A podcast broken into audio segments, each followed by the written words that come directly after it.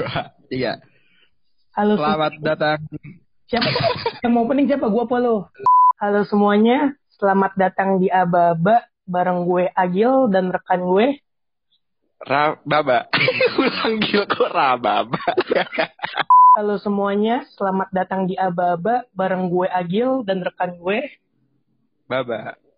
Di episode pertama kali ini kita bakal ngomongin Uh, karena euforia sepak bola match terbesar bulan ini baru aja lewat, yaitu match antara Bayern Munich dan P S G di final Liga Champions. Maka hari ini kita akan ngomongin yap pembagian warisan berdasarkan agama Shinto di Jepang. Tidak nyambung dong. Tidak, tidak nyambung. Eh, kita tapi bakal kan sebelum sepak bola. Kenapa? Sebelum oh. sebelum U C L kemarin itu kan, Gil, kan dua hari sebelumnya itu ada final U E L tuh. Oh iya, masa ya, sih? Kan seperti yang kita tahu, kita uh-huh. seperti yang gua tahu kan, lo pendukung Inter Milan kan? Uh, anda salah tangkap. Gua tuh nge- foto Inter ke media sosial gua tuh sebenarnya kayak itu apa sih? Ban kayak psychological attack ke Sevilla. Gue pengen Sevilla semangat kalau gue ngupload foto Inter, jadi inget inget musuhnya. Gue pengen sebenarnya gue pengennya Sevilla yang juara. Enggak, udah lu pasti kecewa kan? Ya, ya lah bang, ngapain diomongin sih? Dia tahu lah. Gue gue benci tapi, banget sumpah. Lalu bentar gue ngomong dulu ya soal soal final U E L. Benci banget gue. Gue kayak maksa, maksa-maksain nyiapin alarm buat jam dua atau jam tiga gitu. Bangun, gue kan sengaja gitu kayak, maksudnya biar bisa langsung nonton di babak kedua. Yeah. Gue nonton tiba-tiba back Sevilla salto. Waduh, tiba-tiba salto. Aku nonton ya Tuhan. Kayak gue nonton bola. Apa? Gue nonton tuh bola. Tapi lu kalau nonton bola gitu emang harus tidur dulu ya, Gil? Gue, gue sebenarnya sih. Sebenarnya sekarang ya, karena mungkin jam tidur gue yang lagi bener gitu. Biasanya gue kayak dunia kebalik. Siang tidur, malam melek. Gue kalau udah misalnya jam tidur gue, jam tidur gue tuh udah bisa dibilang kayak pasti gitu. Misalnya kalau gue sekarang. ya sekarang, kayak sekarang, kayak sekarang, gue bisa bangun. Misalnya gue hari ini bangun sembilan, gue bakal kayak ber, berulang berulang-ulang terus gitu sampai seminggu dua minggu jam sembilan. Tapi kalau gue maksain kayak di malamnya gue melek lebih lama gitu. Terus kalau pas kemarin final U C L lu nonton apa enggak? Tentu saja. Kan euforianya besar. Dan saya baru saja mendapati fakta bahwa tim kesayangan saya kalah. Tentu saja. Lalu? Lalu lebih baik nonton di YouTube. Nah, gue gimana ya? Ini gue ada keresahannya. Kenapa? Uh, masalah euforia sepak bola. Tadi. Uh-uh. Iya tuh, iya tuh. Gue juga kayak punya keresahan tentang itu. Lo dulu kenapa? Menurut lo, kayaknya ada alasan yang logis gak sih kenapa satu match itu bisa mendatangkan euforia yang besar, sedangkan match-match lainnya kayak biasa aja gitu loh. Ada ya, alasan? Gue juga nggak tahu, nggak tahu kenapa tuh teman-teman gue yang sebelumnya nggak nonton bola atau nggak ngerti bola, tiba-tiba pas kemarin Barca kalah delapan dua itu langsung pada ngepost semua, Gil. Hampir rata-rata teman gue yang laki pada yeah. ngepost. Kita bisa pada bilang kayak match... pandit gitu. Pada kayak pandit bola gitu ya. Iya, kita bisa bilang match ini gede, tapi padahal match yang lain dengan tim yang misalnya sejajar lah ya, misalnya kayak Inter huh? Milan sama Parma Siena. Kita bisa bilang Inter sama Milan match gede, tapi Parma sama Siena tidak terlalu membawa euforia yang besar. Nah, ada ada keresahan gue yang satu nih. Yang yang gue bingung, emang Inter klub gede. Hmm, Baba, tolong dong, tolong tolong, iya aja tolong buat dukung argumen saya ya. Saya mau nyampaikan keresahan saya. Oke, okay? Bisa ya? Iya oke. Okay. Jadi okay. Sekarang bilang dulu Inter klub gede. Ayo bilang Inter klub gede. Ayo, ayo. Enggak, kalau kalau Inter tuh klub kecil, kalau klub gede Inter gini nih. Inter. Waduh, gitu. Komedi. Tapi enggak Inter gitu, di klub kecil gitu. Eh, oke. Okay. Nih. Tadi back to the topic, back to the topic. Oke. Okay. Bisa ya, iya oke. Okay. Ada keresahan gue yang dari premis gue yang tadi, gue mikir kenapa sepak bola wanita lebih sepi peminat dibanding sepak bola pria. Nih, gue yakin lo semua, kebanyakan lo dari lo semua, dan mungkin lo ba, bakal mengidentikan hmm. sepak bola sama olahraga pria. Iya, lo, pasti dong. Lo ngidentikinnya. Lo pasti bakal sering dapet pernya, eh, pertanyaan macam Barca lawan Madrid semalam jam semalam hasilnya berapa, atau pernyataan macam yeah. Zidane si anak Prancis mainnya bagus banget ya, tapi jarang yeah, dapat dapat pertanyaan macam P S M Putri lawan P S S Putri kapan mainnya, atau pernyataan P S M siapa tuh penyerang Persija yang cewek, uh, Zahra Musdalifah, eh tahu buat gue gue riset aja. Zahra Musdalifah aja lebih terkenal karena cantiknya kan, bukan karena skill sepak bolanya. Nah, harus diakui, ya emang gitu. Bener kan? Iya. Nah, keresahan gue tuh pada, eh pada dasarnya ya, yang dilakukan oleh sepak bola sebenarnya tuh nggak ada bedanya kan, sama-sama passing bola, sama-sama dribble bola, dan yang paling penting itu sama-sama ngebuat gue insecure anjir sama, sama berat badan gue. gue nggak pernah, gue nggak pernah ngeliat ba, itu nggak pernah ngeliat pemain bola yang yang kayak kita ba, yang overweight. Kalau berdiri badan bagus, tapi giliran kalau duduk tiba-tiba muncul tete laki-laki. Turun lagi. Iya turun lagi. Mak, lebih menjijikannya mancung gitu, tajam. Kayak bisa buat nusuk anjir. Nah, gue punya teori nih. Jangan dikomen dulu, gue mau bilang teori gue dulu. Yeah. Oke. Okay. Yeah. Gue punya yeah. teori. Pada dasarnya semua olahraga yang dilakukan oleh pria, mau basket, mau sepak bola, dan mau apapun itu, bakal lebih populer sama sama pria. Itu karena olahraga itu merupakan salah satu dari banyak alat pria untuk memuji pria lainnya di tempat umum tanpa terlihat aneh. Setuju nggak lo? Menurut karena gue uh... gue ngerasain banget. Iya sih, kalau tanpa alasan tiba-tiba muji cowok kan aneh iya, juga. Iya, gue lebih enak, gue lebih nerima orang apa laki-laki ber, berparubaya, punya bulu di tangan, di muka, di kaki, semuanya dengan suara berat bilang Beckham passingnya bagus juga ya, atau Zidane dribblenya bagus banget. Gue lebih nerima itu daripada orang yang sama bilang Aliudin otot perutnya unch banget. Gue lebih nerima itu. Tapi itu bapak-bapaknya aneh sih kalau kayak gitu sih. Ya makanya kan itu teori gue. Mungkin ada yang itu maksudnya pemikiran yang berbeda. Langsung aja komen di ini. Asik. Langsung kayak podcaster banget. Eh tapi balik ke tadi yang pas Liga Champions gitu. Gue tuh nonton dari babak pertama. Gila itu matchnya seru banget sih. Bentar dulu bentar. Lu dari awal ngerut siapa? Ngedukung siapa? Wah, gue dari awal Munchen. Uh, serius, serius, serius, serius. Oke, okay, oke. Okay. Ini alasan, nah, alasan, taruh bentar. Apa? Alasan ngedukungnya karena emang suka atau karena taruhan?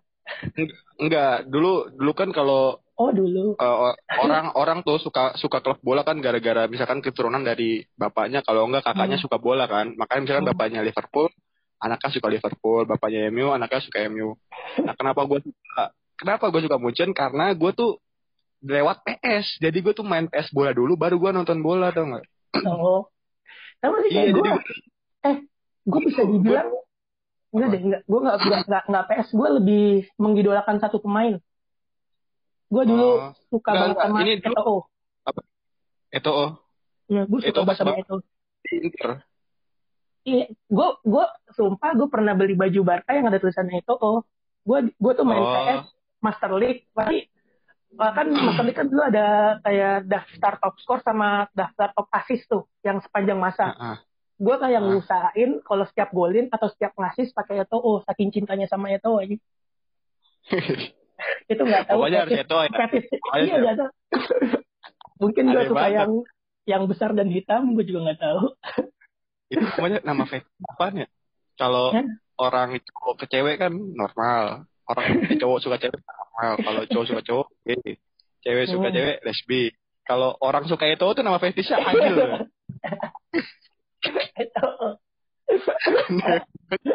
Ada orang. Iya gue ingat-ingat jadi geli juga gue. Padahal gue kan Master League ya bisa beli Messi, bisa beli Ronaldo. Kenapa itu? Oh, itu gini lucunya lagi. Kenapa? gue kan kan di Master League ada kayak sistem pensiun lah. Gue beli yeah, lagi itu yeah. habis pensiun walaupun ratingnya jadi turun, dan gue lakuin lagi yang apa yang iya. Lu nggak pernah main P S dua? Hmm. Gue nggak pernah hmm. main Master League ya. Ya Allah, lu ketinggalan sesuatu yang besar, Mbak. Master League menurut gue kayak salah satu mode yang terbaik lah. Oke, lanjut. Uh, feeling lu abis nonton match itu gimana? Menurut lu emang bener-bener sebagus itu apa? Uh, ini tuh match pertamanya P S G ke final kan? Uh-huh. Kayaknya lu ya, kayak dia paling mentok kayak pernah semifinal, tapi ini kayak pertama ke final deh. Ya, kita kan anak S M A yang mer- apa berbicara bola bukan seperti box to box to box itu. Ya jadi kita terima ah, aja. Benar. Ya benar. P S G pertama kali ke final. Jika ada yang salah, tolong dibenarkan ya teman-teman. Iya, tolong ya jangan dihujat ya. Jangan dihujat. Gila, gue ngelihat match-nya dari babak pertama Munchen udah pressing-nya tinggi banget, kata gue gila ini pasti Munchen menang nih, menang menang itu deh, menang oh. gede, paling gak empat nol, lima nol. Tapi pas uh, mulai pertandingan gue lihat, lah ini Munchen nyerang tapi serangannya nggak bahaya gitu loh, Gil. Lebih yang... bahaya P S G yang yang jarang megang bola, tapi sekalinya nyerang bikin deg-degan, sumpah kata gue. Apa yang lu baru bicarakan tadi beda sama otak gue, karena gue nontonnya di itu ya highlight ya. Gue lebih nyer- uh-huh. lebih ngelihat P S G nyerang mulu anjir. Neymar depan gawang ke tepi snuyar, atau Mbappe ngelebar ngesut, yang di tackle sama iya, itu depan gawang nggak penalti. Makanya itu, tapi secara permainan Munchen tuh pegang banget, tapi serangannya nggak ada yang bahaya. Hmm. Nah, P S G sekali nyerang, kata gue, beuh, gila, gila. Menurut lo, yang best apa? Moment di match itu apa? Best moment, ya jelas ya, yang pas Koman hmm. dapat asis dari Kimmich, nyundul, kata gue, atau gue pengen teriak, mana udah malam kan, kata gue, uuuuh. Masa lo berani teriak sih? Cemen banget. Ah, enggak lah. Masa lo gak ngerasain Mas. Adrenalin nonton, nonton bola? Gue pernah lo teriak waktu tahun dua ribu tujuh belas dua ribu delapan belas tuh yang kata Inter baru balik lagi ke Liga Champions. Uh-huh. Yang kata tiga dua tuh Inter. Uh-huh. Gue jerit, uh-huh. untung pas banget lagi sahur puasa sih. Jadi enak banget. Ah oh, iyalah. Wow. Kepada bangun itu. Gue gue nendang-nendang pintu aja, emak gue sampai gedek banget sama gue. Tapi di final eh di Liga Champions tahun ini tuh yang rame bukan final, malah pas kemarin Barca kalah delapan dua ya sama Munchen ya. Pengalian itu ya. Tuh, iya komentar di mana-mana tuh pengalian isu, tetap kawal delapan dua delapan dua. Mbak. Mbak, Mbak. Setelah apa-apa? Gue kan enggak gue enggak terlalu aktif di Twitter ya, emang di media sosial you know lah kalau gue. Ntar gue ceritain uh, kebanyakan buat yang lain ya. Itu. Iya. Yeah. Uh, lu kan match selesai. Lu ngelihat pandit-pandit atau komentator-komentator bisa dibilang ahli juru juru taktik atau juru transfer di media sosial nggak yang yang komen kayak si Guardiola tuh harusnya begini-begini atau enggak Guardiola tuh harusnya beli begini-beli sini, ada nggak bro? Yang jadi tiba-tiba jadi sotoy lebih tahu dari yang ngelatih klub, ramai nggak di media sosial media sosial? Kenapa? Ih babak gue dijelasin dari tadi. Dia kenapa? tadi gue tadi tadi connect tadi gue reconnect. Ini kan tadi kan habis non, bisa kan lo habis nonton match nih. Banyak nggak sih kayak ahli taktik atau juru transfer dadakan di media-media sosial gitu? Yang itu yang, gua, gua itu. Gua. Yang tiba-tiba si siapa? Pelatihnya P S G tuh. P S G tuh harusnya uh, nurunin ini ini Thomas. Ini. Iya iya iya iya. P S G tuh harusnya pakai taktik ini, pakai taktik ini, pakai taktik ini.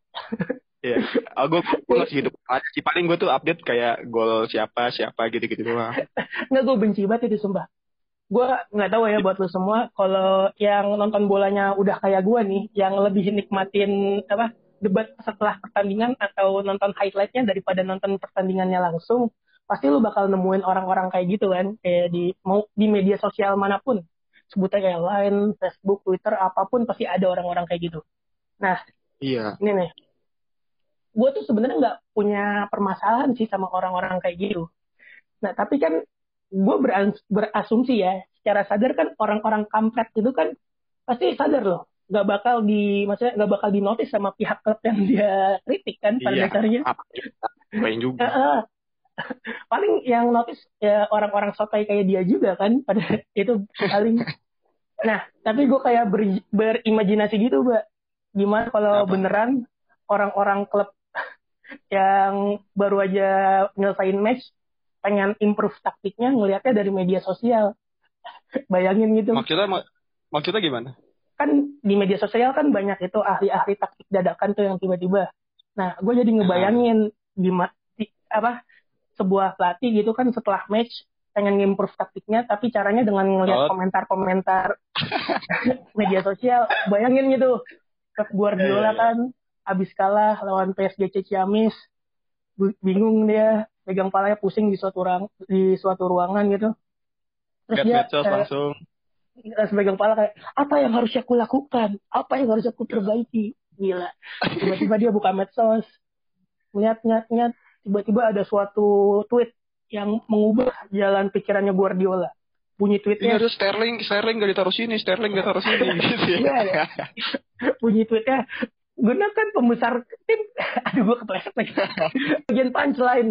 Gunakan krim pembesar payudara kami untuk membesarkan payudara Anda. Guardiola langsung tercerahkan. Terus dia gak jadi pelatih lagi, terus jadi selebgram, te- selebgram tete. yang kalau yang kalau foto pasti megang kerah. Terus kalau foto selfie nih ya, komposisinya lebih banyak tetenya daripada wajahnya. Tetenya tujuh puluh persen, iya, wajahnya tiga puluh persen. Kan yang menjual itu. Oh, iya. Tapi enggak, gue enggak. Iya. Gue kan gue tidak gue tidak melihat tetenya. Ah, ada munafik. Munafik, gue kok enggak munafik. Gue tuh ngeliat dari personalitinya. Nah, personil personalitinya tuh kata orang bisa dilihat digambarkan dari dari ukuran payudaranya. Semakin besar personalitinya, semakin besar payudaranya. Teori dari mana itu? Teori dari mana kayak gitu? Sumpah. Ada, Bang. Enggak lah. Enggak. Serius. Ih. Eh, taruh ini topiknya bola kenapa jadi ngomong, ngomongin tete sih? Makanya itu dari tadi gue tuh ada gil kenapa Guardiola di komentar sama orang kayak gitu kata gue. Udah lah, balik lagi ke P S G Munchen. P S G Munchen, lu main apa match? Gue nggak beneran gak bisa. Komen analisis. Komen komen. Gue lebih Lewandowski nggak nggak terlalu itu turun di match. Gue nggak nggak nonton sih jadi ingin juga. Lewandowski ada peluang sih, tapi tuh yang nggak begitu kelihatan tuh si itu apa penyerang kanannya Gnabry, uh, tahu nggak? Gnabry, oh yang lagi ah. dibesar-besarin media banget. Ah, ah, ah. Ya, enggak yang, yang kemarin bilang... lagi dibesar-besarin tuh, yang lagi dibesar-besarin tuh Alphonso Davies. Nah kemarin pas main, kemarin Gnabry pas juga dong. Iya Gnabry juga, tapi kan kemarin pas lawan Barcelona tuh bintangnya kan Alphonso Davies tuh yang dengan gue cek back Barca. Hmm, tapi kan secara nah, kemarin, total kan di match final mantap juga Alphonso. Iya, tapi tuh mainnya kayak gimana ya? Kayak star syndrome gitu, Gil. Mainnya tuh jadi enggak serius.